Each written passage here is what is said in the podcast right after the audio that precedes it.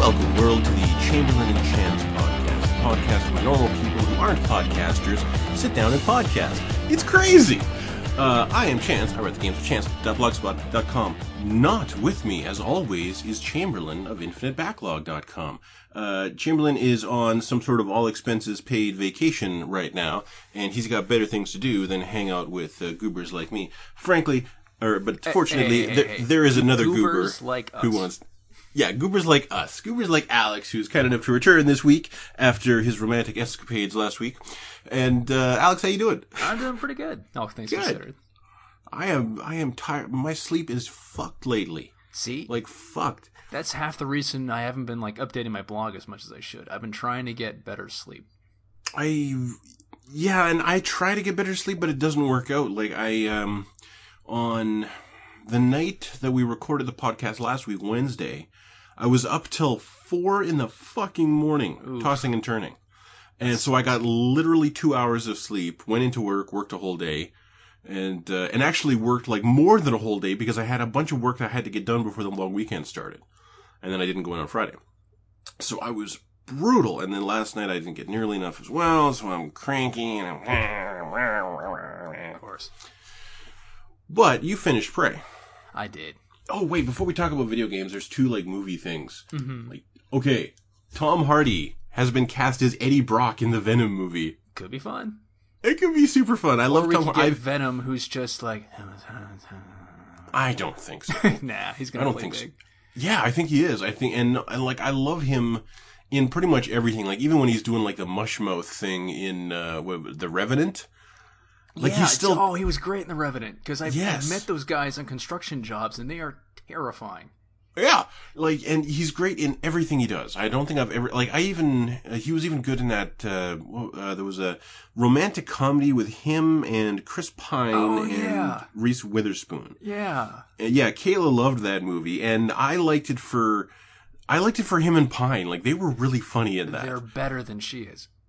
I hate, because I love her. Oh, yeah, she's great. I've had a crush on her ever since Cruel Intentions. But, yeah, like, they stole that show. I'm sorry. They did. She's got, like, one or two characters, and they contain multitudes. Yeah.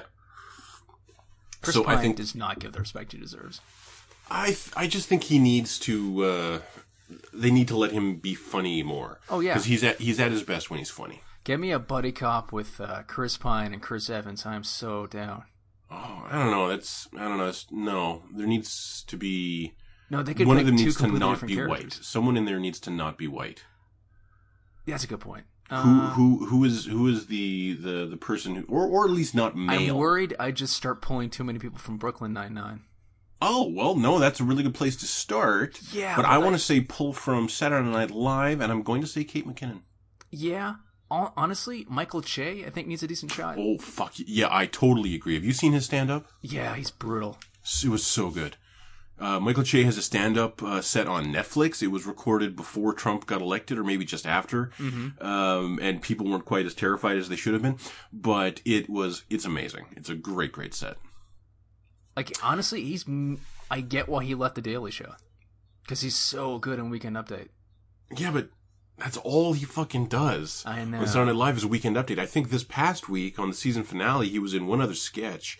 I think he was a character in like the cold open. That might be the way he wants it. Could be, but it's the same with that guy who ended up making it with ScarJo. Who? Who's the white anchor who's not Michael Che? Oh, I don't care. Name. He's okay. But yeah, but Leslie Jones comes in and like calls him a, tall drink of milk or something and like flirts with him hardcore. He apparently at the rap party for the season was making it with Scarlett Johansson all night. Yeah, he seems confident enough. What is it with these normal looking guys on Saturday Night Live? I mean, ending up with like unicorns. I mean, look at oh shit! Jason Sudeikis is who I'm thinking of here. No, they're just so charismatic, and just not full themselves, but like self-confident and nice that they can just pull it off. I get Jason Sudeikis. I bet like what's her face? I'd just be happier if it happened to like Bobby Moynihan. I guess. I mean, I'm sure he gets his. Bobby Moynihan's got to get his. I'm sure. Anyway. But I bet, like, what's her name? I can't. Who married Jason Sudeikis? Olivia Wilde.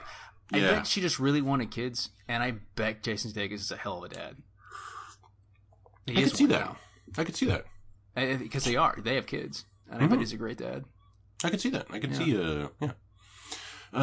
Okay, another movie news. Netflix announced a Dark Crystal TV series. Eh. What the fuck? That is out of nowhere. That is completely out of nowhere. I don't know. Like, maybe Dark Crystal was just a movie that got streamed over and over and over again. They're like, maybe there's a market for this. We should make more of it. I mean, I'd rather they try something new with Jim Henson than this. I would... Okay, but I'm trying to think of the last new Jim Henson Studios thing beyond the Jason Segel Muppets movie that was any good. They've tried repeatedly over the years, and it's never been good. That is true. And, like, we don't have Chamberlain here, whose namesake comes from this. Yes, like, he would be pissing himself over this news. So, yeah, like, that one's for you, Chamberlain. Dark Crystal is coming back, Netflix only. And apparently, there's a hot new trailer out for the Castlevania anime series on Netflix, and my Twitter feed is telling me that it looks amazing. I haven't watched it yet. Really? Okay. Yes. Yeah, indeed. Okay, so let's talk about Prey. What do you got? Now, I have completed Prey. You have completed Prey. Mm-hmm. Now, you invested in the alien powers. Yes. I kept completely away from the alien powers. I turned into a cup once and never did it again. I don't want to mess up my human temple with all these alien powers. I just need to be able to slow time and shoot things with my shotgun. Is this going to be a spoiler cast? Oh, yeah. Okay. Right now, listener, like, stop. If you don't want to hear spoilers for the end of Prey, tune back in like a half an hour or something. Like, when you get back and you can hear me talking about Overwatch news, you're safe. But we are going to spoil the fuck out of the ending of Prey. And Alex sent an email to me and Chamberlain last week saying that the ending was spectacular and just brilliant. But well, I don't remember the exact words you used, but you were happy about that ending. I do like it. You were pleased with it. Now, for me, you go through this whole thing, and I called it when I explained why I started using the materials glitch. Mm-hmm. Did you hear that conversation about the materials glitch? Were you here for that? I listened about the first 2/3 of the last episode. Okay, so there's a glitch in Prey where if you you can just keep getting materials. Yes. Okay. And I decided that was okay because I felt like the game actually wanted me to do this, because the first statement the game makes about the reality of the game world is that it's not real. Because Morgan wakes up in this thing that turns out it actually wasn't what she thought it was. Well, you're not wrong. And yes, and then I decided that was kind of the thesis statement for the whole game, is that none of this is actually real, and what matters are the choices I make as I go through it. And keeping in mind that none of it's real, that's why I went ahead and duped all that shit and felt totally fine about it. And then later in the game, I'm reading diaries about how, like, there was a note, like, on one of the recyclers saying not to do that. And I'm like, I fucking knew it. It was built into the game. That glitch it's not a glitch. It was intentional. It was built into the game to reinforce the fact that this isn't real. And then I started reading more audio logs. So basically, the reason I had a problem with the ending, and the ending is, turns out, no, none of this was real. You are an alien who is being experimented on by humans to try to bridge the gap between aliens and humans and begin a dialogue with the aliens who have pretty much taken over the world. I like it. And because I saw it coming, I saw it coming from hours away. It was like, but that's it. Like, I was hoping for some more explanation of what the Typhon actually are and some kind of exploration of its science fiction beyond just the kind of that Bioshock, ta-da! Well, there is. And there's like in I think it's Psychotronics, where they're, like, testing out their grenades, the grenade test area. There's a great email chain between the engineers that are like, they just throw their hands up. It's like, at this point, I'm calling it space magic. I don't know what the fuck this is. Yeah, I remember that. That was a good one. That was funny. But they leave the breadcrumbs of what's actually going on through the entire game. Like, January herself. Yeah. The first 10 minutes is that. You're just in a simulation. That's right. And they leave the breadcrumb trail of what is actually going on throughout the game. You will find diaries where engineers suggest the experiments that will result in you, in this hybrid, early, like midway through the game. You find I'm replaying it again. Like in the first third, your brother's talking about the fact these aliens have no empathy. Yeah. Yeah, and January, you're kind of who's kind of your conscience and your guide through the whole thing. If you make any moral choice, your reward for it, one way or the other, is her comment on it. Like if you kill the inmate, the volunteer, she will immediately say like, "Wow, did you even hesitate?" And she does that repeatedly throughout it. So it feels like what the actual point of what I'm doing here isn't saving this station or saving humanity from what's going on in this station. The point of it is the decisions I'm making in those moral moments. Okay. Yeah, and that was disappointing to me. Oh, see, like, I, like, read way too into, like, the random flashbacks you get. Okay. And, like, I noticed, like, through, like, the second one you get, you can kind of make out an operator talking at you, and I noticed one of them had a really thick African accent, and as soon as an actual character showed up with that thick African accent, I'm like, oh, all these characters are robots, I'm in a simulation. And then I just sort of like thought like, okay, so what the fuck's actually going on? So like then further down the road you get the flashback to like Coral on Earth, and you're just like, oh shit. Like I love that. It's like, what the fuck happened? What's going on? Clearly everything on this spaceship is fake. What is this trying to tell me? I had a great fucking time, and I was not disappointed. When I looked down and I saw my hands were no longer hands, but Typhon tentacles. Yeah, and I appreciate in the moment, I really enjoyed Prey. Like, it bears mentioning, I think, a third or fourth time now, that Prey is the third full-length, full-release game I have completed since Overwatch came out. It's one of three that got me there. It's the best Metroidvania game I played since, well, to be fair, Hollow Knight. I feel like, okay, well, that wasn't very long ago. Yes, no. And I feel like, I cannot remember the last decent Metroidvania I've ever played. As a Metroid, it's kind of, it's more, I want to say it's more of a success as an open world than as a Metroidvania. It doesn't feel like progression through the various areas is really strongly informed by your abilities. Like, you progress through the game as plot intends, but you're rewarded for going back to areas when you have all these powers that will allow you to gain access to all these doors that were locked before. Yeah. And that's cool, but the act of doing it is so hung up by those fucking load times. Yes, I don't have as much of a problem with it on PC, but it's not great. It's like 45 seconds. Yeah, that is awful. Yeah, it's pretty long. That is freaking awful. And okay, then I want you to defend. Dishonored 2 was much worse. Oh, really? Dishonored 2 was like 2.5 minutes. Its loads were pretty fucking shitty, I'll give it that. Ugh. And, what was it? Is that the one with the quick save? Yeah, it's the quick save. The quick save and the quick load are pretty good though, aren't they? Yes, they're perfect. Yeah, the quick load on console is really good. The quick load for Dishonored 2 was bullshit. It took like 30 seconds. How come the ending was satisfying to you? Because like, explain that to me. Oh, because I was anticipating that kind of twist, and I liked how this is all just a thought experiment on a Typhon, and I was that Typhon. I thought that was a really good. I think it was tacked on, but it's the best case scenario of a tacked on ending.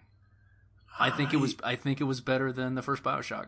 I don't think it was tacked. Okay, the ending of the first Bioshock was shitty. I don't think it's as good as the ending of the second Bioshock. I'll give it that. Not at all.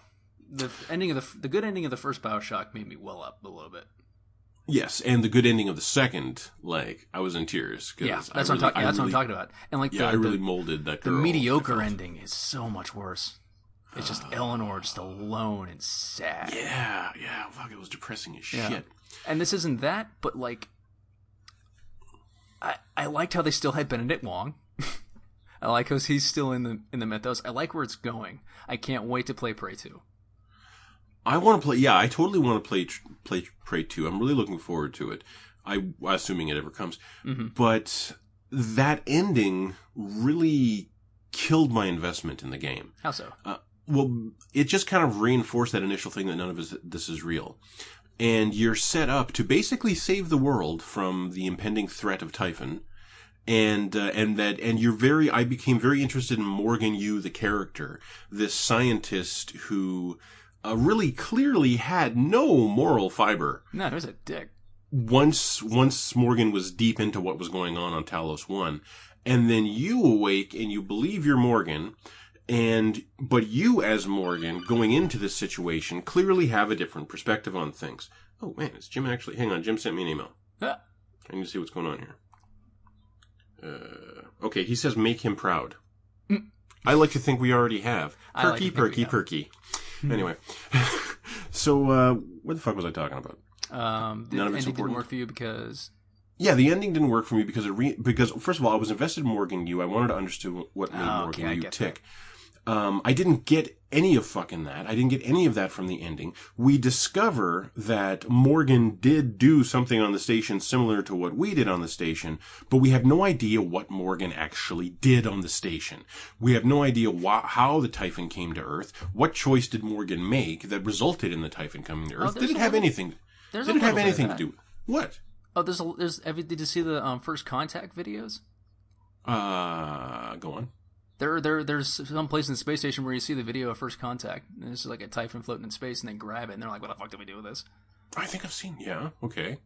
And like, there's a little more into that. Yeah. Like the Typhons aren't interesting. That's the biggest problem with the game. There's too many humanoid. There's too many questions around them that aren't answered. With like firepower and electric power and purple power. There's literally like 5 different kinds of enemies. Yeah, it's not. And different. I read reviews saying like better enemies keep on showing up again and again and again. And where the fuck did that come from? That's not true. Like you get to the nightmare. The nightmare is a pushover when you have the shotgun and the slow time. That's true. And you have that what's it? The slow time ability. Yeah. Once that starts buffing your damage, that thing's a pushover. Yes,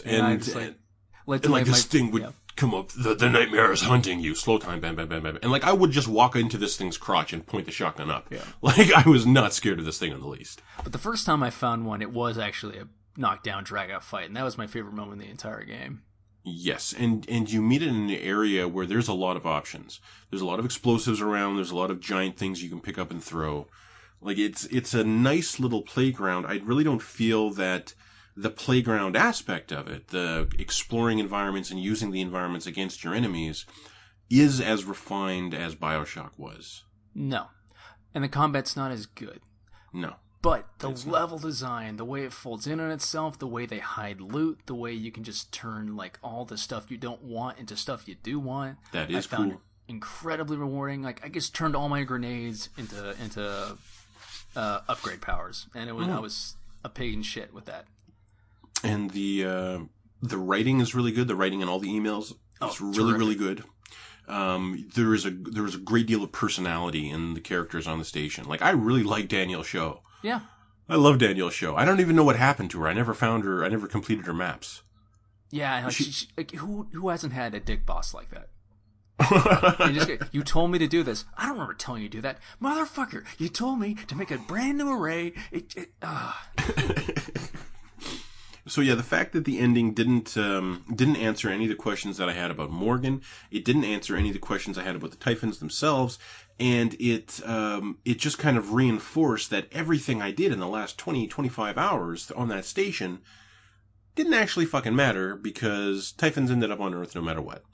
And yeah, it's not real. Like, I don't know, I just found that a kick in the teeth. I found that really...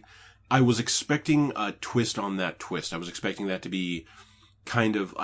that was like a red herring that I was going to be believing right up until the ending, and then it was going to knock me on my ass again. And it didn't knock me on my ass. It was just like, yeah, that's it. Bye. But, like, that was a thought experiment worth doing. How do we make an alien understand what it's like to be human? And from that, I thought it was pretty cool.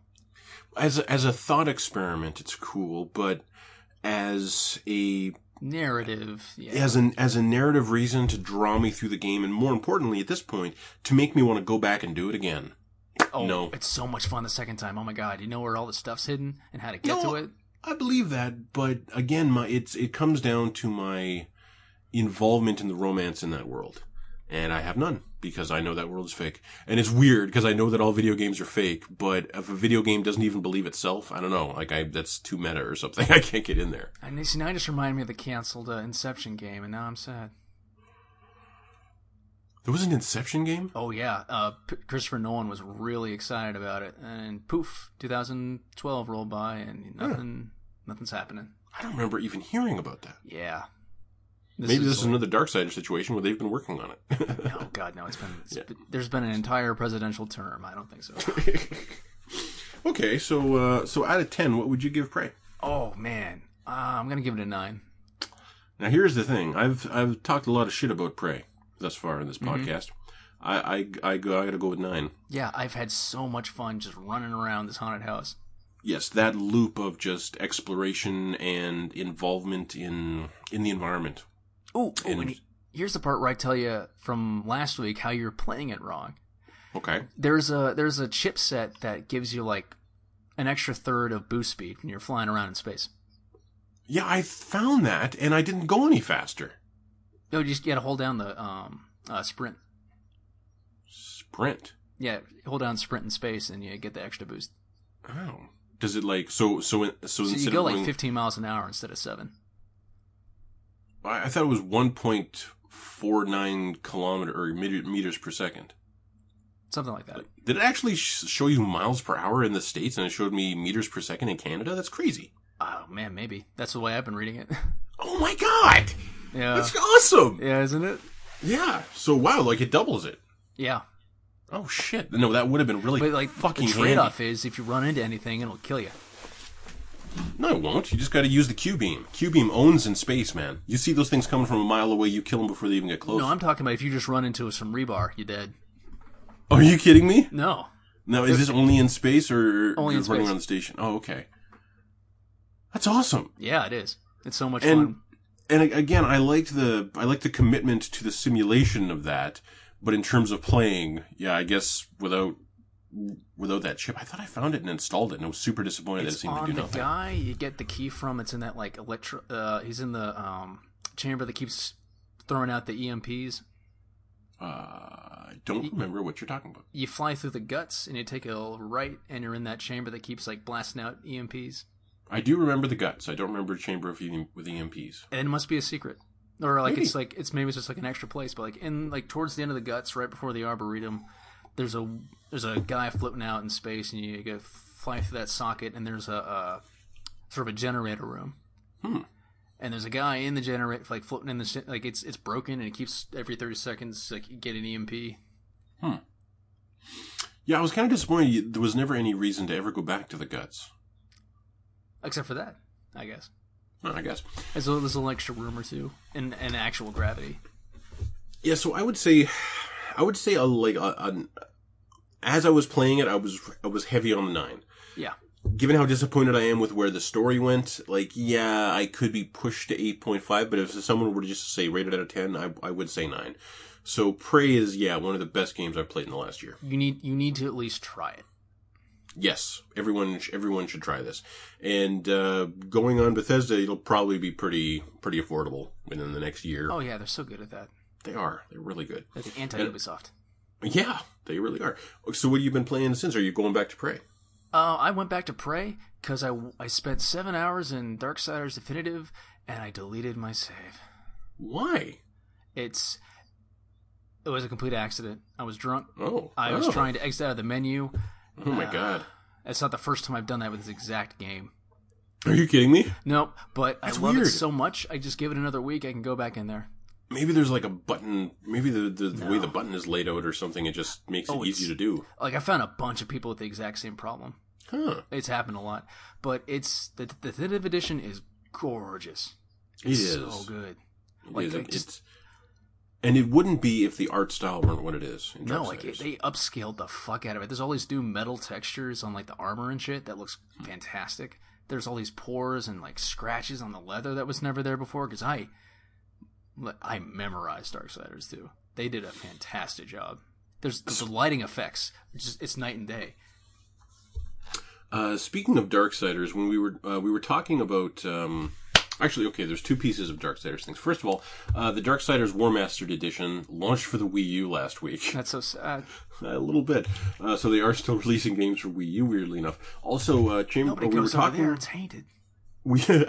We were talking about how after Liam O'Brien and Michael Wincott as War and Death, you need an amazing voice actress to be Fury, because otherwise she just will not stand up with those fucking titans and their amazing performances. And I couldn't remember the name of the woman I was thinking of. Jennifer Hale. Perfect. Obviously Jennifer Hale. Now, if we can't get Jennifer Hale, okay, Tara Strong. All right. But Jennifer Hale was absolutely the actor I was thinking of. And who they got? I don't mind. Who do they got? I haven't heard her speak. It's not Jennifer Hale. Well, she's in the trailer. It's not Jennifer Hale. Yeah. But she's okay. Yeah, no, I don't want okay. I want Michael Wincott or Liam O'Brien. I want that bar. Like, that is the bar for the protagonist in a Darksiders game. It's Liam O'Brien and Michael Wincott. They're both fantastic. Yeah, like, whoever it is, better bring the noise and the funk.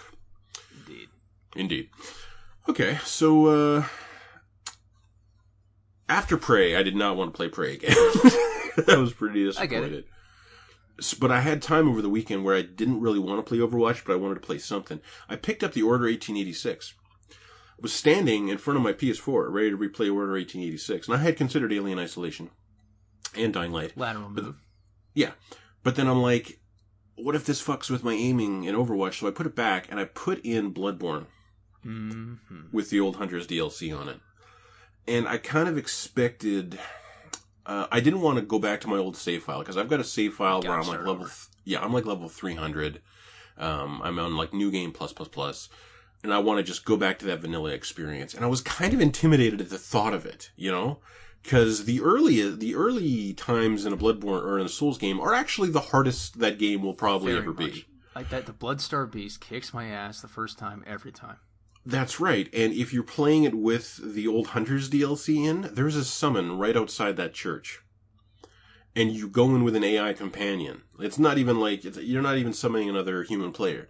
It's just this AI companion is there, and I kicked that thing's ass second try. And I had like the starting cleaver with like maybe an upgrade and a half on it. That's all you need. I was almost disappointed because the Bloodstarved Beast is such a fucking nightmare the first time you fight it. Yeah.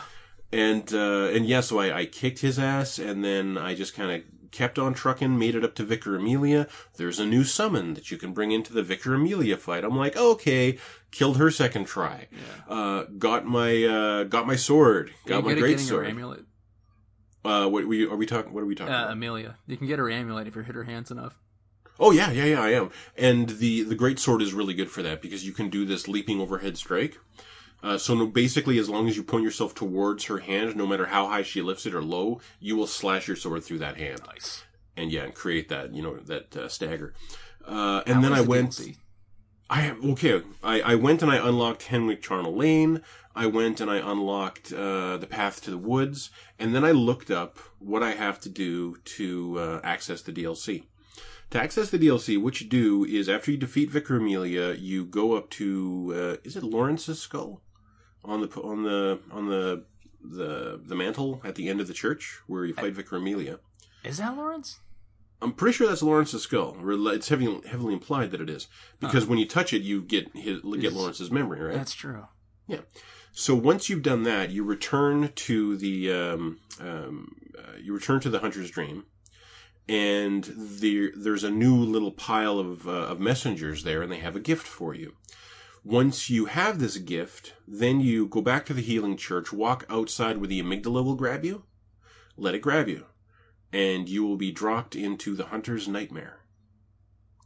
And the Hunter's Nightmare, at first, looks an awful lot like the church quarter. And you come up these stairs, and a hunter is walking towards you with a blunderbuss in one hand and like a chain sword in the other. And this thing has a reach of about 12 feet at least. Yikes. And I'm going in. I'm like not level 40 yet. I do have my sword, which is what I need to feel powerful in these games. And I went up and I went toe-to-toe with this guy. And it took me like 3 tries, but I eventually killed him. And I anticipated he was going to be like the other hunters in the game, where you kill him once, he's not coming back. You killed that hunter. No, he's just an enemy in that level. He will come back every time. And I'd heard that this DLC was incredibly hard and you shouldn't try it until after blah, blah, blah, blah, blah. But I thought, you know what, I'll give it a shot, see how it is. Yeah, no, I'm not going back there until I have killed Amygdala, basically. Yeah, you got pimps left. Yeah, I did. I got pimp-slapped pretty hard. Well, I killed him. I went off. There was another little enemy. I killed that enemy. And then I started walking along. And there's another one of these fucking hunters. Like, the exact same kit on the next one. And the next one killed me. And then I was like, let's test. And I went up and found the first one again. And he was still there. And I'm like, you know what? I'll do this later. But I was kind of amazed how much I still love Bloodborne. And as a very kind of a counterpoint to the disappointment in my involvement in Prey, I still feel completely involved and completely seduced by the romance of Bloodborne. Yeah, it still just got me by the cockles. Like, walking into the charnel lane is just... Yeah. It's such a perfect experience. I don't know how to accurately describe it. Like, it's just like, I've had this dream before. Yes, and every time I walk in there, I take a screenshot again. It's so beautiful. Yeah, like these beautiful, like I don't know, steeple houses, steeple rooftops rising above this smoky mist, and like a mountain over here, and there's a tower over there. Like it's I'm ridiculous. A sucker for cackling witches. Yes, and that's another one of the things I loved about Bloodborne is in Dark Souls 2 there were those stupid like desert assassin ladies who were basically running after you in lingerie. They throw fire grenades at you. Yes. And in this, there are female enemies. They are cackling crones with, like, red-hot irons and scythes. And once you get, like... Ass. Yeah, when you're working your way around Charnel Lane, you end up coming down out of that building, and then you walk kind of into a blind hallway, and if you don't know she's there, a crone will come up behind you and cut your throat with one of those scythes. Like, it's... Oh, I love it so much. That's my favorite part of the game. Full stop. It is pretty fucking good. Like, no one ever gives, like, games credit for having a really, really good middle. Like, that part, like, all the systems come together, and you're just like, that's it. I'm playing this game until I'm done, if it takes me, like, 10 more hours. Yeah, the middle part is the part that tends to get generalized, I suppose. Yeah. But often when you're reviewing or talking about games, that's where the spoilers happen, and you don't really want to talk about those. That's true. Yeah. Fortunately for something like Bloodborne... It's hard to spoil anything and have anyone know what the fuck you're talking about. Like, no one who hasn't played Bloodborne understands what it means when I say, after I beat Amygdala. What the hell does that even mean? You know? You're and with Charnel Lane, that means nothing. Yeah. Okay. In fact, for me, the biggest spoiler I got about Bloodborne was just the name Vicar Amelia. Mm. And hearing that repeated again and again and again on headlines and Twitter. Fuck Vicar Amelia. When you get to like, the church district, you're like, shit. Well, no, like, I had no idea where she was. I didn't know she was in the church district. So when I walked in and I saw this woman praying and then it comes up, Vicar Amelia, I'm like, oh shit, this is it. This is the one everyone's talking about. Sheepdog lady, no. I have a hoodie with Vicar Amelia on the back. Awesome. I know. I'm trying to think of what my next nerd purchase is. I'm leaning towards a shirt that just says Tiny Rick. And it's just Tiny Rick, like, his eyes closed, pumping his fists. I was looking at Redbubble Overwatch hoodies. Redbubble's the best. I really do love them. I there's this part of me that still wants to go get. There's a beautiful design of Chris Tucker's character in Fifth Element. Yeah. You put it on a green hoodie, and there's like a banner wrapping around him that goes green, super green, hot, hot, hot. And I still want that hoodie. I'm actually really looking forward to seeing Valerian, just because I love Fifth Element so much. Have fun. But what I did was I ordered an army jacket from the Blizzard store for Overwatch, and it showed up, and all the reviews said order a size bigger than you normally get, so I did, and it's too big. Oh. So I immediately ordered a size smaller and asked what's the deal for returning this, and I got an email within like 3 hours saying just mail it back, like we won't reimburse you for the cost of mailing it back, but then we'll refund your credit card, you know the cost of it. Yeah. And I just gotta say, while we're on the subject, this oversized jacket was the second thing I've ordered from Blizzard ever, and the second thing in the last 2 weeks. Both of them I ordered on a Friday, and they showed up on the next business day. Wow. Like, if I ordered on Friday, it would show up on Monday. This last one I ordered on Friday. Monday was a holiday in Canada. It showed up on Tuesday. Okay. I'm kind of astounded, and it's like less than $10 shipping. That's really good. Yeah, from fucking Burbank, California. For where I'm at in the United States, like it takes at least 5 days, even if you ask for it on Monday. Yeah, So I don't know what's going to happen with this one because I ordered the smaller size yesterday, so I'll be impressed if I get it by Friday.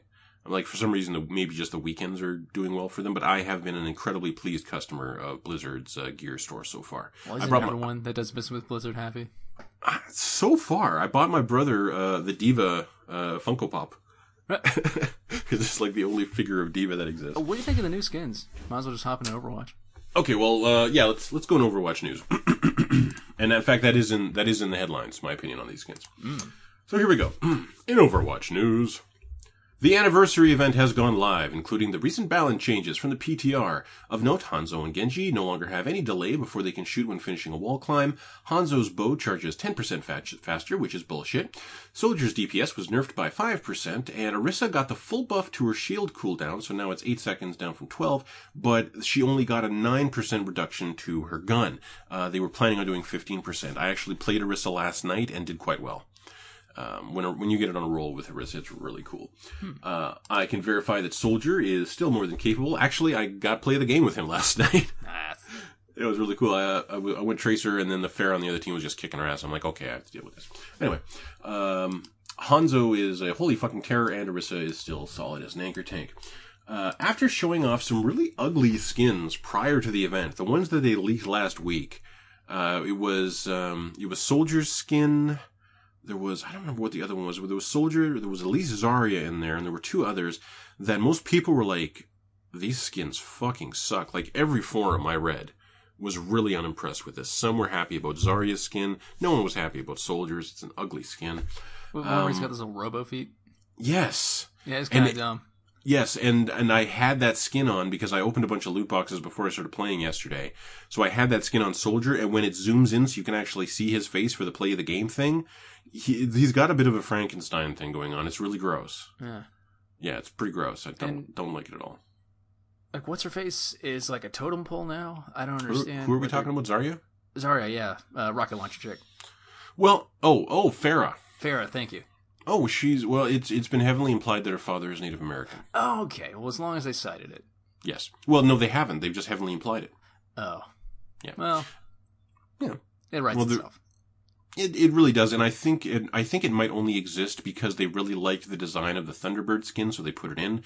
People complained about it, so they decided that was part of her ethnicity, and therefore it was okay. She has to be a Thunderbird. I mean, come on. Yeah, okay. Like, I'm in Thunderbird country. We're really proud of the Cherokee down here, and like, yeah, she that flies around with a. I like how they're going with it, and honestly, it kind of works. It does work. I would be sad if it was a reaction to the controversy as opposed to the initial design and thought behind the character. We need more Native Americans in games. We need more. We need any Native Americans in games that aren't, a fucking stereotype in a Western. Yeah. I think we had a couple in Red Dead Redemption, but it's been so long. I don't remember being offended by Red Dead Redemption. They tried towards the end. It was okay. Yeah. I don't remember being offended by Red Dead Redemption, but I was a lot younger. There is a crazy, like, glow-in-the-dark skin for Symmetra. So that's her first legendary. Diva got just a gorgeous 50s style skin called Cruiser. Her mech becomes like powder blue. She is wearing a like a handkerchief up in her hair, like Rose the Riveter. Yeah, a little bit, and she's got like a plaid shirt on and those high waisted 50s jeans, and she's got big bangles on each of her wrists, and her pistol now has like a little chrome V on the front of it, like on the front of a car, and there's got fuzzy dice dangling from it, and it changes her voice line, so instead of saying, hiya, she'll say like, hey, daddy-o. Like, it's really cool. It's really cool, and I feel much better about not having the policewoman skin, because this is better. Dude, apparently there's like a huge greaser culture in Japan. I didn't know that. Yeah. They're like teenagers. I'm really well. That I've seen. We got that with the cruiser culture anywhere, basically. Yeah, like we got guys in my town who like I've seen like foot tall pompadours. Holy crap! And they're not kidding. This is how they look every day. It's really weird. Anyway, Genji got like a straight up Power Ranger skin.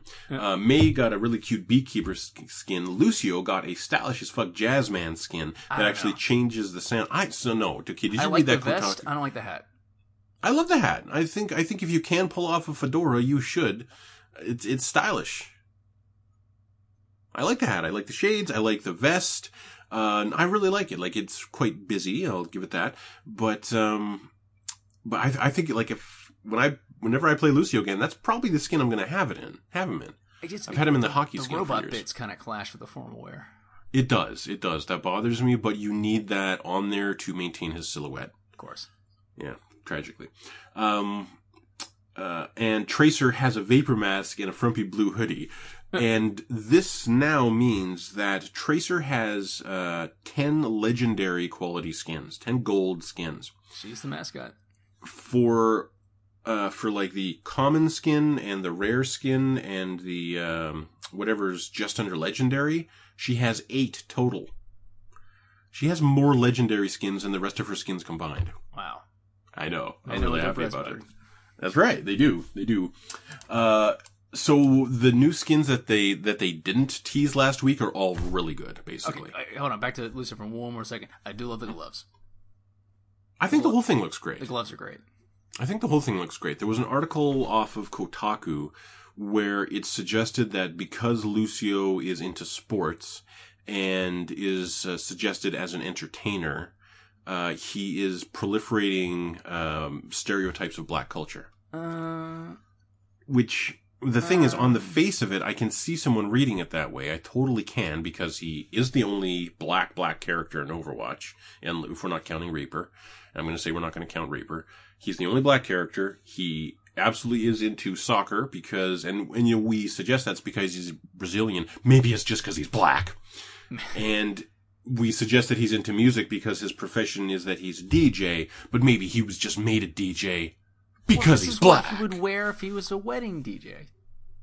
I don't know. This is what he would wear if you were, like, dressing up, going out on the town, going out to mac on some girls, hanging out with Bruno Mars. Yeah, man. Bruno Mars would totally wear this outfit. Bruno Mars would totally fucking wear that outfit. Hell, I used to wear outfits like that. I used to go full 3-piece. He's wearing a park ranger hat. He can do whatever the hell he wants. That's right. And so, yeah, like, I mean, maybe it's just because I'm white. It didn't offend me. I thought... suggesting that he's only into soccer and music because he's black, I feel like that kind of... Yeah, I feel that's really... I do feel that's limiting, and I feel like it ignores his kind of Brazilian thing. But, I mean, yeah, I thought that was an unusual controversy. Save that for when they put him in a do-rag. If. Lots of people wear do-rags. That's a fine line to walk. Anyway... So yeah, minor controversy surrounding that. Also, some people say that the horns that plays when he switches songs are too much. Too much, man. What? It totally changes the music of his Healing and Speed song. In a bad way? Some people don't like it.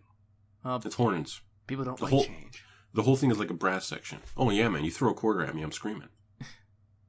You got it. I love brass sections. I could do it with more of it. Tracer and Reaper both got new emotes. Tracer does like a little finger gun thing, and Reaper just shrugs. And Orisa and Sombra both got their sit emotes, which people have been waiting for basically since the characters launched. These emotes are notably separate from the anniversary event skins and the dance emotes that everyone got. These emotes will be in the game permanently forever. Sombra will always have her sit emote available. All heroes got dance emotes exclusive to the event. And in my head, I kind of saw this thing coming, and I thought, like, how's it going to work if everyone's dance is different and you just set everyone up dancing? Are they all just going to look crazy? They kind of do. But each dance is really tailored to the character. That's good. Yes. And the animators were like, how would this character dance? Mercy's dance is the hustle from the 70s. I guess, right. I guess because she's from Switzerland or something, and they were big in ABBA or whatever. Maybe. Yeah, May's dance is taken from an anime called The Melancholy of Haruhi Suzumiya. Pardon me if I mispronounce that, anime fans. I will not, sir. Divas is pulled from a Voltron sketch on Robot Chicken. Junkrat and Roadhog both have cheesy 90s dances. They do the Running Man and the Cabbage Patch, respectively. But if you set them up to dance beside each other, even if they're on opposite teams, as they spin in their reflective dances, when they turn to face each other, they'll give each other 5. What? Yes, and keep on going. That's awesome. In a more awesome turn, Sombra's dance is directly copied from a cosplayer who cosplayed Sombra at an event and was videotaped while doing it. Man, so she kind of blew up on the... how to play to that crowd. Yes, so she blew up on the internet a little bit, and that is how Sombra dances, they've decided. Okay. Blizzard's, like, community outreach is... stunning. Second to none. Yeah. But, like, the best dance, I gotta give it up for Reaper, because that is my dance. That is absolutely, and it's absolutely how Reaper would dance if Reaper were at a dance. No, if Reaper was in high school, that's how he danced. But just to show that he's like into it and he's feeling the music, he taps his foot. Like, that is classic. That is classic emo guy standing in the dark corner of a dance. It's perfect. Reinhardt's Waltz is a direct copy of Gene Kelly's dance in the 1943 film Thousand Cheer, which you've probably seen copied in cartoons. It's him dancing with a broom. Reinhardt dances with his hammer. And the moves are identical. Hanzo does a traditional Japanese fisherman's dance. Zarya's dance was found to be pulled, like, move for move from the Crystal Light Aerobics Championship in 1998. Have you seen that? Yeah, I saw the video. It's been like a huge joke in America for like 10 years. I had no idea. So funny. I'd never heard of this, but watching the moves as she was doing it, like, without knowing the Crystal Light thing, I was like, yeah, okay, I can see that being Sombra's dance. And then seeing that it was pulled from this fucking cheesy 80s. It's so white, it becomes cool, almost. Yeah. It's so rigid and yet so energetic. You love it. It's like the wedding singer. It's like you just crystallized everything 80s into a dance. Yes. Like, it offends no one, but it's still kind of nice. And of course, Tracer dances the Charleston, and she is super fucking adorable while doing it. So I have this tradition whenever there's an event is I'll drop $50 on loot boxes, or I'll buy 50 loot boxes, which actually ends up being like $67 or something Canadian. And then I'll open all the boxes, and anything I didn't get from Mercy or Tracer, I'll just immediately buy so I can wear them throughout the event. And when I say buy, I mean like I spend in-game gold on it. You can't spend money on it. And so I went into the game with Tracer's new hoodie skin, with her... And I didn't open any of it out of loot boxes, tragically. But so I went and I bought her new skin, I bought her dance emote, I bought her finger bang emote, I bought her new voice lines, went into the game, and just started dancing for my team. And everyone, like, crowded around me to watch, to look at the new skin. Dance. Yes, and to see the dance and everything. And I felt so pretty. I felt so pretty, Alex. Yeah. It was really cool. You're the prettiest girl at the dance, Chance. I really was, even with my face covered with a mask. With the new patch, assists will now show up in the kill feed. So, like, if you're Zenyatta and I kill the target and you have discorded him, it'll be my player icon next to a smaller your player icon. And we eliminated that guy. All right. That's kind of cool. More importantly to me, Mercy's reses now show up in the kill feed. That's really, really cool. So like you can get play of the game with a res? Well, you've always been able to get play the game with a res. Okay. Yeah. It's been a long time. That's like how Mercy gets play the game, is resing. That play the game that I posted last week, the reason I posted it, because that shit doesn't happen. That's right. Mercy play the game once doing Lucio's breakdown. Yeah, that still freaks me out. Like, I've never seen damage blocked as a... So, yeah. Oh, that's right, I was playing with you when that happened. I don't remember it. I don't remember that play the game. Did you not boop someone? I did. I booped someone, and then like there we go. What happened was I shielded people, and I blocked. You blocked an old High Noon from McCree. I blocked McCree. Mm-hmm. But did you boop anyone off an edge? I don't think so. That's weird. Lucio play the game. That's why you brought it up. Yeah, it's all coming back. Yeah. That's a really weird Lucio play the game. Are you kidding? Do you remember the time when you like cleared like five guys off the cart in Dorado? Yeah. That was yes, fuck. That was a hell of a play of the game. You're like a quad killer, a septuple or something. I gotta renew my subscription. I wouldn't hold it against you. Yep. My brother, speaking of Overwatch, my brother in comp has fallen to, it was like 1310 was his comp rating, and the comp scale maxes out at 5,000. Middle of the line is platinum at 2,500, and I am gold at 2,330. So because he's 2,310, he can't play comp with me anymore. You have to be within 1,000. There are also three new arena maps. Those are 1v1 and 3v3, but not many people actually care about those. There are some people who like the 1v1s and the 3v3s, but I don't know, to me this event, and to a lot of people, this is actually, despite the fact that most of these skins and the dance emotes are really cool, everyone loves those, but in terms of the actual gameplay content of this update, it's really disappointing. People were kind of hoping for a new core map, like a payload map, a 2 capture point map. People were really hoping for the Doomfist reveal. And to just have it for a couple maps for the arcade mode, which is admittedly like just kind of a for fun, like whatever, this is off to the side thing. Just to have that be the major content of this patch, the major playable content, is pretty disappointing to the community. Everyone loves the skins, everyone loves the dances, but we were kind of hoping for more for the 1 year. We were hoping to be able to play as Terry Crews. Come on. Yes, we were. Hold up. Yes, we were. He was on Colbert last night, and he didn't mention Overwatch. I'm very disappointed. He's really into it, though, right? Oh, yeah, yeah. He plays to his sons and stuff or something. He was so weirdly energetic on Colbert, though, was that I was kind of reminded of Tom Cruise. It kind of turned the same energy. Yeah, it kind of turned me off Terry Crews a little bit, and I love Terry Crews, but there was something almost manic about it. Yeah, when you get to that size, you kind of have to be manic to maintain it. Well, half the conversation was about what he does to do it, to maintain it. I mean, that's half your life, to maintain that kind of musculature. It's a second job.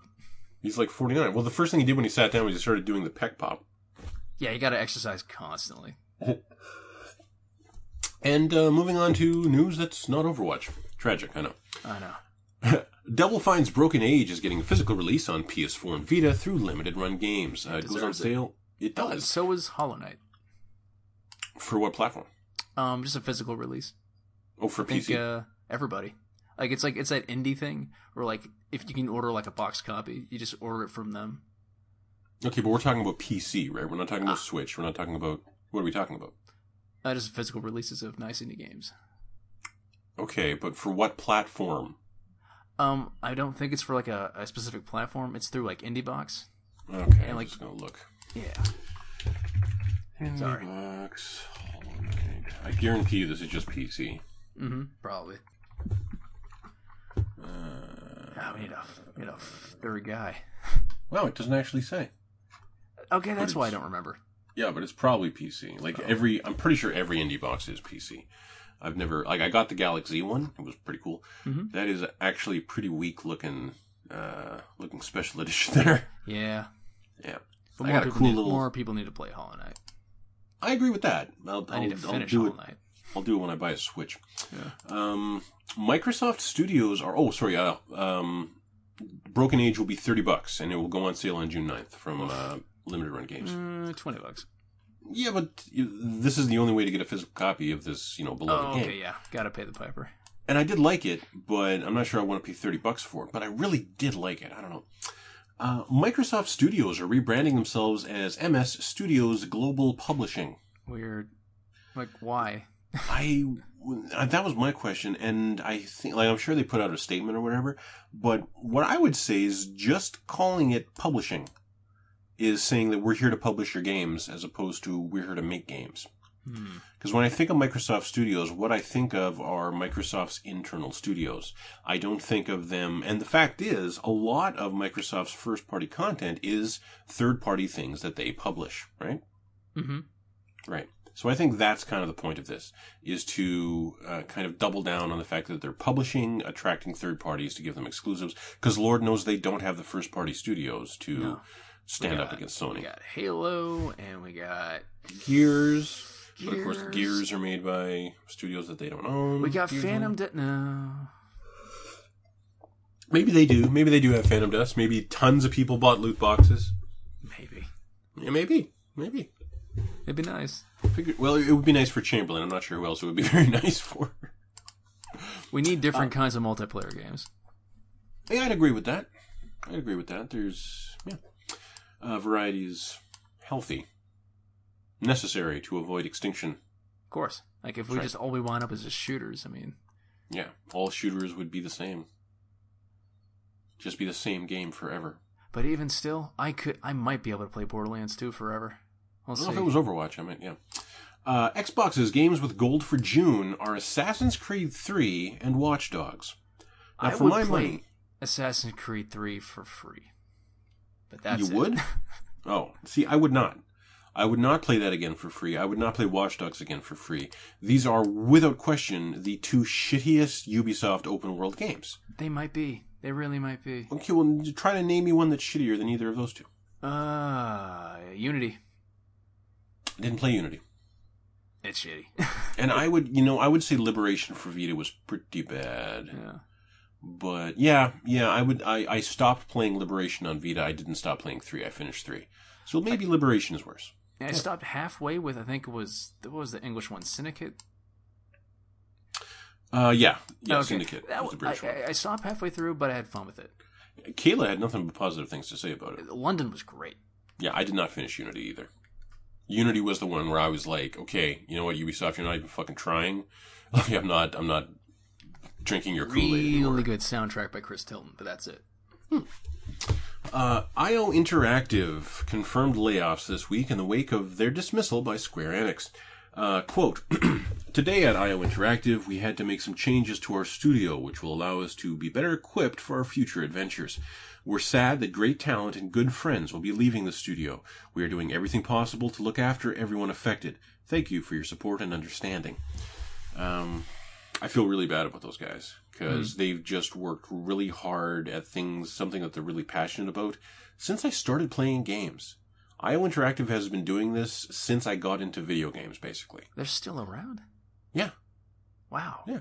Like, they were cut loose by Squeenix. The problem is they don't have the funding to, like, they need investment, basically. They need investment in whatever their next game is. And so they're trying to secure that right now. Well, good luck. Otherwise, they might just fall apart. But there's a lot of... I want to say they're in Sweden. That's probably wrong. They're in one of those Slavic countries. And on Twitter lately, I've seen a lot of other studios, like Remedy, tweeting at them that, you know, jobs are available with us, jobs are available at this other studio in our area. Yeah, I was stunned at how quickly Vigil guys landed on their feet. Like, not surprised, but just, like, they really take care of their own. Like, remember when... who did the not the first Far Cry and then the RoboSuit games? Oh, what the fuck were those? Yeah, Crytek, right? Yeah, Crytek. When that blew up, they almost everyone got hired. Mm-hmm. Yeah, they're. We're going to get to a point later on about certain studios in the games industry, but I think certain studios, certain offices have very specific cultures, and some are incredibly positive and result in incredibly positive employee kind of reports when people leave the studio or can't talk about the studio. You get reports like Insomniac. Yeah, they've won like a couple small business awards. They repeatedly win awards for being one of the best places to work. Not just the best video game company to work at, the best place to work at. Yeah, just because of how good they take care of their people. Their Burbank office is a 24-hour massage parlor. What the fuck? Yeah, man. How can they afford that? They haven't had a hit in years. They've been Sony's pet for so long. That's crazy to me. Yeah. But we will talk about a negative studio that's had a lot of bad shit. Was nuts. Well, not paying your people will do that. Yeah. Yeah. And like, man, anyone that's done voiceover for Rockstar is not happy. That's where we're headed, is to Rockstar. Yeah. But we'll get there. Dragon's Dogma: Dark Arisen is headed for PS4, Xbox One, and PC in Japan, so it's getting an upport. Now, the very fact that it's coming to Xbox One says to everyone that this is coming west, it's going to get localized. Did you ever play Dragon's Dogma? I did. Really? You're the first person I've ever talked to who wasn't squeegeeing all over that game. It's okay. It's like Dark Souls. There's a hint of Shadow of the Colossus. Shadow of the Colossus, and that's neat. Yeah. But like the lore is garbage, just garbage. Oh, really? Just drivel upon drivel upon bad translation. Who was it who absolutely fell in love with it? It was I had his blog linked on my blog it was Professor Snugglesworth. Was that it? I think it was a guy from the Penny Arcade forums, goes by Professor Snugglesworth. Was obsessed with that game for years. Wrote like these long narratives of his adventures in the game as if it was prose. It was really cool. Like the people who got into Dragon's Dogma absolutely loved it, and I was always jealous of them. I might have been able to do that at New Vegas, but I don't know. Disgaea 5 Complete, the one for Nintendo Switch, has been rated for PC. Speaking of Switch, indie darling Owlboy has been announced for the platform. I heard nothing but good things about Owlboy when it came out. So this is just yet another indie on Switch that makes me kind of want to switch. Switch is doing pretty well for itself. It is. It is. And if it kind of keeps this up, that will further incentivize me to get it. Because the more people that have it, the more developers will develop for it. It's a vicious cycle. Red Dead Redemption... Red Dead Redemption 2 has officially been delayed and will now arrive spring 2016. Half a year. It was anticipated... Well, a year from now, yes. Now, when this happened, there was a thread on the Penny Arcade forums saying that I don't care that RDR2 isn't coming out this fall because I'm not going to buy it in protest. And I'm like, in protest for what? So I click on this thread just to see what's up. And they start talking about industry reports of people who worked at Rockstar San Diego, which is where Red Dead Redemption 2 is being made. Nothing but horror stories come out of this studio of basically just working people to death and not paying them enough and destroying their lives and their health.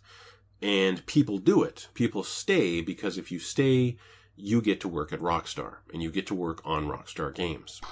And Rockstar knows this. So they don't pay any overtime. They don't pay you nearly enough. They insist that you stay away from your family. And then later in the thread, people were talking about where these reports come from. And then people in the industry came into the thread and started talking about friends that they know who've worked at San Diego and basically said it's all true. It is like, this is the Eye of Sauron again. It's Team Bondi again. Which one was Team Bondi? L.A. Noire. L.A. Noire. I don't remember hearing that about L.A. Noire. Oh, I remember it about. Same thing. Yeah, I remember it about Grand Theft Auto 5, was it? No, 4. It was 4 when there was the big Eye of Sauron thing, right? I don't know about the Eye of Sauron, but like Team Bondi just shut down because they just treated their employees so shittily for so long on L.A. Noire. Mm-hmm. It was a really good Kotaku, 15-page Kotaku article on it, 5 years ago. But half of that was while that game was still being published by Sony. Yeah, Sony was footing the bill. It was in crunch for a year. Yeah, that was Bondi being shitty. I don't think that was Rockstar. I mean, it could have been Rockstar. Rockstar could have been like, "We like the cut of your jib, boys. You do business the way we agree." Well, clearly there is crossover. Yeah. And the thing is, I really hate hearing stories like this. It's heartbreaking. Yeah, we want this industry to be a positive and healthy place where creative people can thrive. And now, what's perhaps even more distressing is knowing this. I'm still going to buy that game. Yep. And it's like eating veal. I don't know why. I don't know why I'm okay with it. It's just so good. I guess. Yeah, it's so good. There's nothing as tasty as a Rockstar open world game. Here's what we can do. We can start a legal defense fund for a gamer union. That's the only way out of this. But that would cost me money. Yeah, that would cost so much money. That is the only way out of this, unionization. I like to think that I watch enough American TV that I can just not care about that and be okay with it. That is the Zao of Homer. Destiny 2 was officially unveiled and is coming on September 8th to Xbox One and PS4. To BattleNet, of all places. Yeah, I didn't watch any of the trailers, but yeah, that is the interesting news, that if you want to play it on PC, it'll be 30 FPS on console, 60 on PC. The PC release does not have a release date, but it will be exclusive to Blizzard's Battle.net launcher. That'll be the only way to buy the play. Get Windows 10. I'm not. And this is genius, because apparently if they were going through Steam, Steam would get 30% of every sale. Oof. Is the number I heard this week. So this is going to save them millions upon millions of dollars, or make them millions upon millions of dollars. And that Blizzard has the online infrastructure to support a game like this. I had no idea they had that big a cut. Holy shit. Yeah, that surprised me too. That number from Valve. But yeah, this just seems like a really smart idea. And there are Valve fanboys out there, which is weird because Valve don't make fucking video games. Not since 2011. Yeah, there are Valve fanboys out there who are saying that this will just kill the sales of Destiny 2. I'm like, did it kill the sales of Overwatch? No. They're going to get from PC is maybe 30,000, 50,000, maybe a million. That's just where PC sales are at. No way. Yeah, it's not great. If it's not a console exclusive... If it's a port, they cap it around a million and a half. There's no way the PC sales of Overwatch capped at a million. Maybe not on Overwatch, and definitely not like most of Blizzard stuff. Yeah. But like on Steam, that's where it caps. Mm. So like that's they're weird. So full of shit. I did not know that. Yeah, it's like I think Bioshock Infinite only sold like maybe 2 million on console, even with all the sales. Really? On Steam. I might be talking out of my ass, but I remember reading something about that. Hmm. I could see that. I mean, that could have been why they shut down that kind of wing. Yeah, like Bioshock Infinite only really sold like 5 million. It was like apparently a huge disappointment. 5 million. I know, that's a disappointment. It's the same situation with the new Tomb Raider. The less new Tomb Raider. Speaking of games that did not sell a million. Oh wait, sorry, I cut the wrong one. I'm just gonna zip. Okay, whatever. Sega announced that Bayonetta's PC release has thus far sold over 170,000 units, and they are, quote, really happy with that performance. Hmm. I don't think I've ever heard a publisher say that about 170,000. No. Yeah. I heard that on the PS2, to get into the greatest hits, you had to have sold 40,000 copies. 40,000? That is not much. I know. Doesn't that seem insanely low? I think people are just playing more games now. Yeah. Where are we here? Microsoft have extended the trademark for their canceled Platinum Games exclusive Scalebound. So maybe that new publishing thing is paying off so far, or already. That game must be such a wreck. Oh, maybe it's not now. Maybe it's not anymore. Maybe they fixed it. Needed like more investors. I guess, but they announced that it was canceled, right? Yeah, like the fact that they announced it was canceled and they're kind of keeping their finger on the button. I don't know what the hell that means. Yeah, it's weird. Maybe they just took everything that Platinum did and they're going to give it to another studio and say, finish this. Or it might have been that Psychonauts 2 thing. Like they for 10 years, they had like 2/3 of the funding. And they were so close. And it was only until like recently that they got the last 2 million. Oh, did that happen? No, like that's why they're making it now, because they had like an angel investor throw 3 million so they could have like a really reasonable fig fund for it. Okay, but now the fig money has been in limbo for years. Like, has that been freed up? I don't know what's happening with that, but I know the reason why. Like, Notch approached, what's his face? Mm-hmm. I can picture Schaefer. He approached Schaefer like in 2009 about it. Like after it hit really big, and he was like, "Dude, I'd love to make Psychonauts 2. I'd love to take your money, but dude, it'd take like 15 million, and I just don't want to do that to you." So it just took years to get like enough people involved where he was comfortable taking their money. Like people say Tim Schafer's like plays fast and loose. He really doesn't. He thinks it through. We all make mistakes, you know. I certainly do. I mean, if you had the chance to make a game and fail, I'd still take it. If you had one shot. Yeah. Lose yourself in the moment. Anyway. I would totally do it. We already covered that. And the key art, the final bit of news, the key art for Far Cry 5 appeared today. I love it so much. And yeah, like that is kind of just a redo of the Pagan Min concept art from Far Cry 4. It's Last Supper Duck Dynasty. It really is. And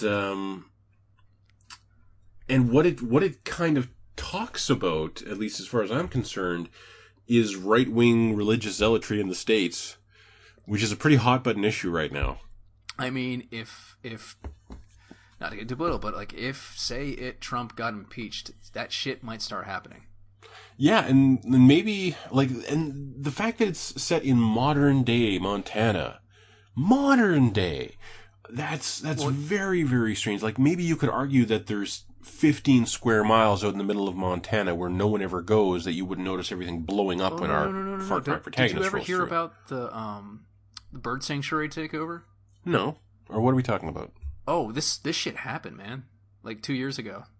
Some what do they call it? Vigilante force took over a bird sanctuary in Montana for like 2 months. Yeah, but they all got arrested at the end, right? Yeah, they did. But like they're trying to do this shit. These brave men who use their children as human shields. Like it could happen. And when you think about it, Afghanistan, all we're really doing is fighting farmers and mountains, and it's really hard. Look at the stars on the flag. It's interesting. We've seceded or something. Oh, that's got to be what they're doing. I love it so much. You're having your like, it could happen in Montana, but they're also really pulling from Antebellum, and I like it. Yep. We need to be taken down a peg. Did you see the pictures of them removing the Confederate monuments? No, I just read about it. There's this guy in a cherry picker in riot gear. Ugh.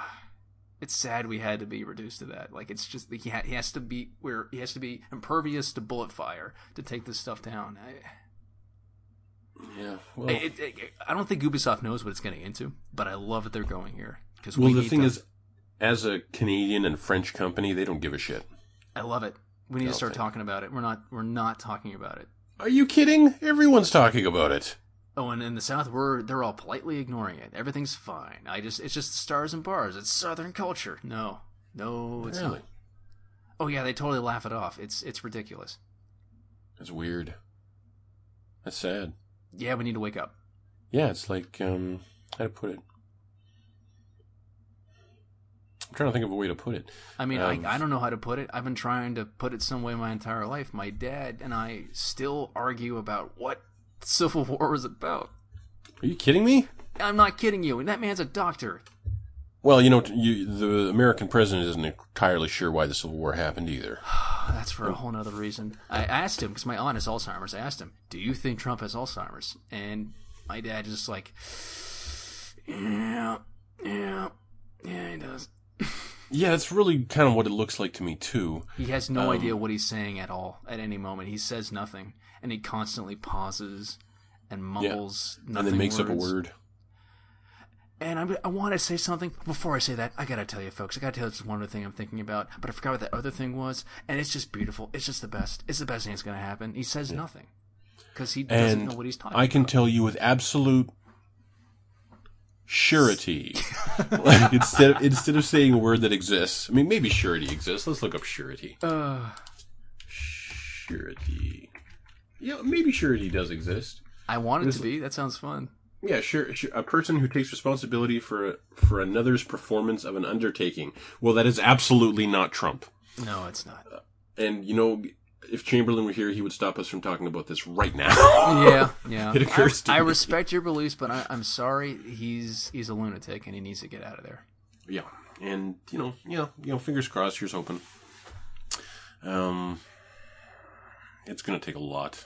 It is, but it sounds like they have a lot. Yeah, and I heard today that actually Republicans are throwing around the I word lately. So, oh yeah, Green's already drawn up the articles of impeachment. Yeah. So, and, maybe they're only doing it just because of the fact that he is clearly just not in his right mind, assuming he ever was. And he's even falling, both him and Pence have fallen 5 points in Fox News polls today. I remember when 9/11 happened. I remember the day it happened. Me too. And I remember because at the time I was dating this ridiculously good-looking woman named Robin. Robin was a platinum blonde, and she was kind of built like Marilyn Monroe. If Marilyn Monroe was a bit more top-heavy. And I don't see the downside. I didn't either, and we had a real, real good time. But when the planes hit the Twin Towers, she was really scared. And I remember she came over to my place, and she was like, what is going to happen? Is, like, everything going to change? Is a war going to start right now? And I was like, baby, don't even worry about it. The states are going to find out who did this, and they're just going to bomb the fuck out of them and kick their ass. And that'll be the end of it. Like, and the thing is, but here's the thing. At the time, that was who the United States was. They were the person who would stand up and make sure the right thing got done and that the bad people got put in jail. That's who you were. That's who you were as a country to the rest of the world. You were the strong, capable, moral person who would walk into a lonesome, dusty town in the middle of, a Clint Eastwood movie, see all this bad shit happening, and by the time you left town, you had set it right. Maybe there was some blood in our white hat, but we did what needed to get. But the hat was still white. Yeah. And you were the hero that we could all look to. And we have we got some detergent with some bleach in it. Maybe that'll help.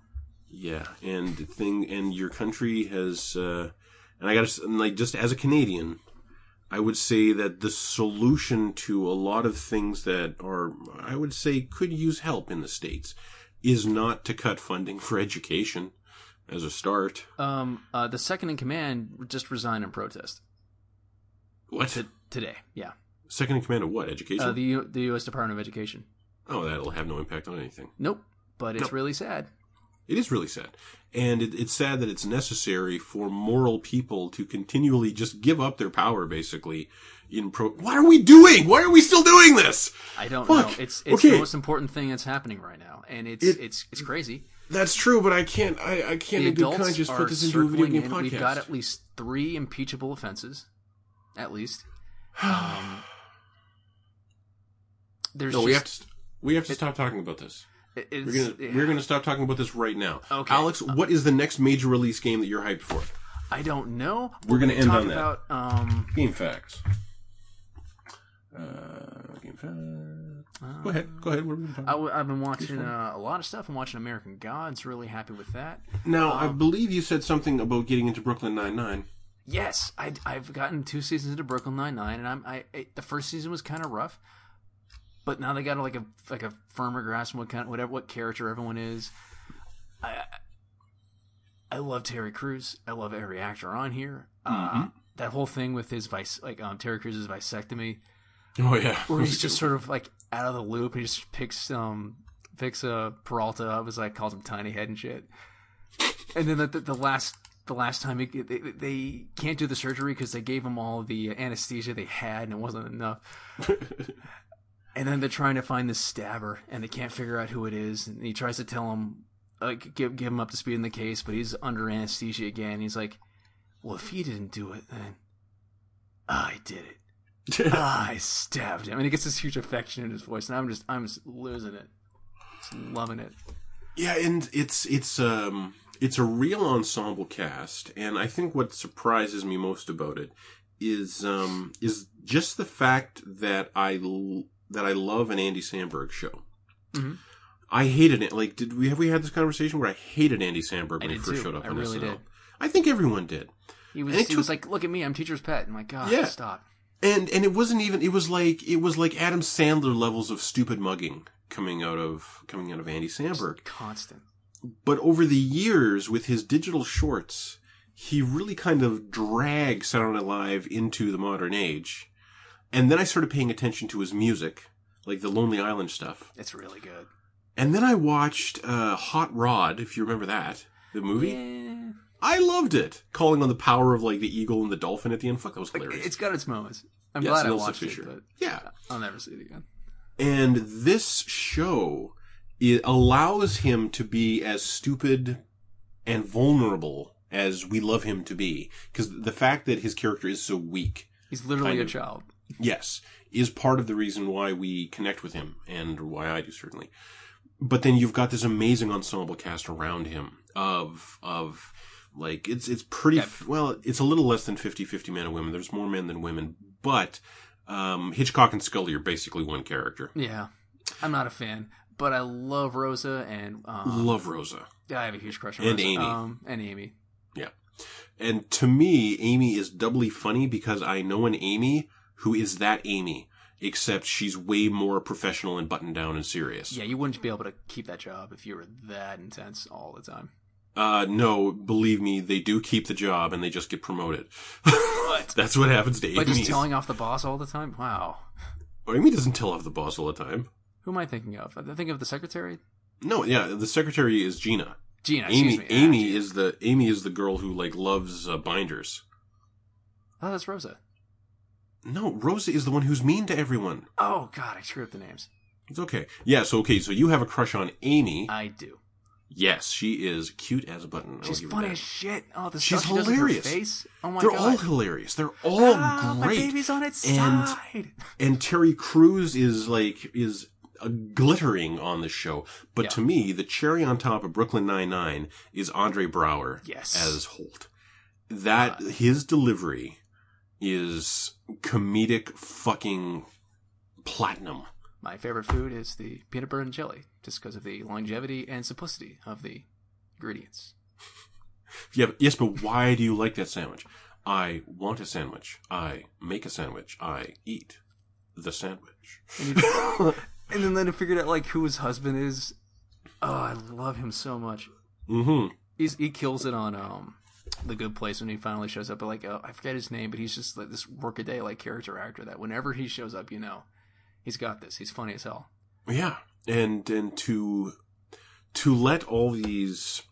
And some of these actors came from very different backgrounds. Like, the woman who plays Rosa started out as a ballet dancer. What? I see. Gina, the woman who plays Gina, Chelsea Peretti, is a stand-up comic. You know who she's married to? Who? Jordan Peele. Oh, right. Yeah. And the woman who plays Amy has just been doing kind of like small character parts. She's a serious actor for years. Like, she's not a comedian. Oh, she's like been on Young and the Restless for like 10 years. Oh, really? Yeah. So yeah, so it takes this really cast of this cast of really diverse people with very diverse skill sets, and just lets them all hum and sing and create something very. I love Brooklyn Nine-Nine. I'm going to love that show, and I don't say that about pretty much any TV show. I will say that about Last Week Tonight with John Oliver, and that's pretty much it. I got to give The Good Place a shot. I don't have time to give all these shots. It's only 13 episodes. Is it on Netflix? Do you like, I don't know where it's going to show. Probably Netflix. I'm just blanking on names right now. The Good Place. An attraction trailer carrying erectile dysfunction products strikes and kills Eleanor Shellstrop. Yep. She's surprised to find herself in the good area of the afterlife. Oh, yeah, I had heard about that. It's really good. The twist is amazing. Like it's like Parks and Rec that was like really story driven, but also this is like a philosophy bent. Like every episode's like a miniature philosophy lecture. She's actually been in hell the whole time. Yeah, that's it actually. Yeah, I know. I'm really good at calling twists.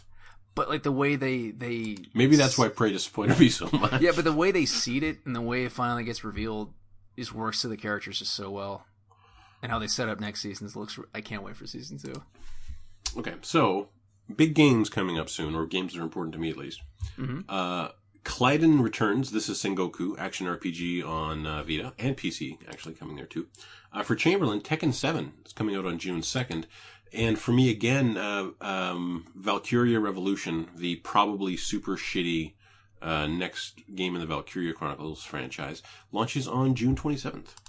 And that is literally all the big ones for the next month. Yeah, I was looking at The Surge for 10 seconds and then was like, nah. Yeah, The Surge is the guys who made, what was the last one they made called? The fact I don't remember its name. Lords of Shadow. It wasn't Lords of Sight. It was like Lords of Nightmare or something like that. Right? Lords of the Fallen. Lords of the Fallen. There we go. Good lord.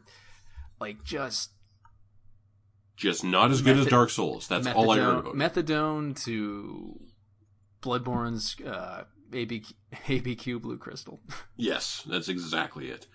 And, oh man, Guilty Gear Zerd Rev 2 launches in 2 days, so Chamberlain will be on that. Dark World's Valkyrie, Dirt 4 on June 6th. Oh, Dirt's coming back. Ah, mm-hmm. I love Dirt 3 so much. Like, the only racing game I ever got into. Wipeout Omega Collection. What else we got? I like rally races. There's hardly any rally race games. Dead by Daylight. 1v4 horror game where one player takes the role of the savage killer. God Wars Future Past. Yeah, it's like okay. Here, I'm just going to scroll to the next really big release because really, maybe Prey is it. Okay, so we got Middle Earth: Shadow of War on August 22nd. That is actually the next big game? Oh, dude, and we got another shitty summer. Yeah, Yakuza Kiwami is August 29th. Destiny 2 is September 8th. Jesus Christ. I will probably get it. Wow, the next game that I'm actually like day oneing and super hyped for is October 17th, South Park The Fractured Butthole. Oh my god. There is not another big game that I'm super hyped for until fucking October. Ah, goddamn. Well, I mean, you know, the little ones. 2016 was so good, how could 2017? Well, actually, I heard a rumor that Last of Us 2 may actually come this year. Oh, come on. Well, maybe they were just talking fiscal 2017, but that is what I saw, is that, like, some insider was talking about Sony's lineup this year. I mean, they've had enough time. No. If they had two crews, one would be on Uncharted. They do have two crews, right? Yeah. Or that, so they said. So it's entirely possible that Last of Us 2 could come out this year. I really... I hope they don't do Tyler Durden with Joel. They will not do Tyler Durden with Joel. I can promise you that. I can guarantee you that is not going to happen. Because if he's just dead the whole time, I swear to God. No, that won't be it. Because that trailer is setting that up. It's pretty obvious. How do you get that from that trailer? He just walks into the back and just talks at her. That's how you set that up. That's how they always do it. Yeah. Or that's how those games have always been. Okay, now, man, if that ends up being what's happened, Alex. Yeah, I know. You just spoiled it for me. I mean, it better not. I hope they change it. I don't know. I mean, it's time to put he was dead the whole time to bed. No, it can still work. It can still totally work. As long as you care about both characters, it can be hugely impactful. That's right. That's why it still fucking worked in The Sixth Sense. That still holds up. That and Signs are still pretty good. I refuse to watch Signs. Why not? Because it's Mel Gibson for one. Okay. And the fact that it took so long to get fucking anywhere for two. I watched, after all the talk, maybe we had this conversation, after all the talk about the sequel to Unbreakable last year, Split or whatever it was, I went back and watched Unbreakable, and having never seen it. It's so boring. It's super fucking boring. It's so boring. And when Switch was coming out, I was seeing all these tweets about how Unbreakable is like all these people's favorite superhero movie of all time. I'm like, okay, first of all, you people have not seen Super.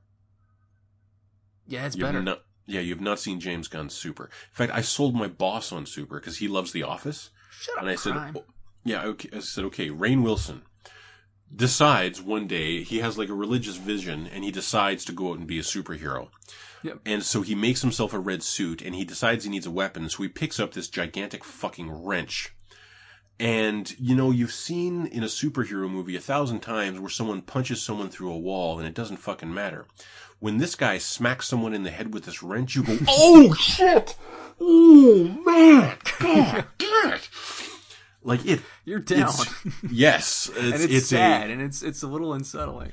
It's very sad and unsettling, but at the same time, almost like poetic and beautiful and heartfelt. The whole movie is sad and unsettling. Yes, and that, I would go so far as to say, is either that or the animated version of The Dark Knight Returns, best superhero movie ever. And I'm going to say that's a good capper for the show. Yeah, we've been going. Hey, we made it an hour and a half. I'm really glad that we escaped the Trump vortex. Yeah, I'm sorry. It's okay. Having spoken his name, I have again given him power, and so we will bid everyone adieu for a week. But I've never actually signed off the show before. Chamberlain has it down. I've never done it. So, Alex, thank you so much for joining us this week. Absolutely. Everyone out there, thank you so much for listening. We super appreciate it. And just for the record, people actually do listen to the podcast, and it blows our minds every time we look at the numbers. It's more than 10. Oh my God. It's way more than 10. It's like, holy shit, I can't believe it. What is wrong with you people? I don't know, but I just have to say you all have excellent taste. Well, that, exemplary personal hygiene, and are all just so sexy. Every one of you. Every goddamn one of you. I'm sweating just thinking about it. That's right, you are. And until next week, stay sexy, San Diego. Everything is great. Everything is grand. I got the whole wide world in the palm of my hand. Everything is perfect. It's falling into place. I can't seem to wipe this smile off my face. Life's a happy song, and there's someone by my side to sing along. When you're alone, life can be a little rough. It makes you feel like you're 3 foot tall. When it's just you, well, times can be tough. When there's no one there to catch your fall.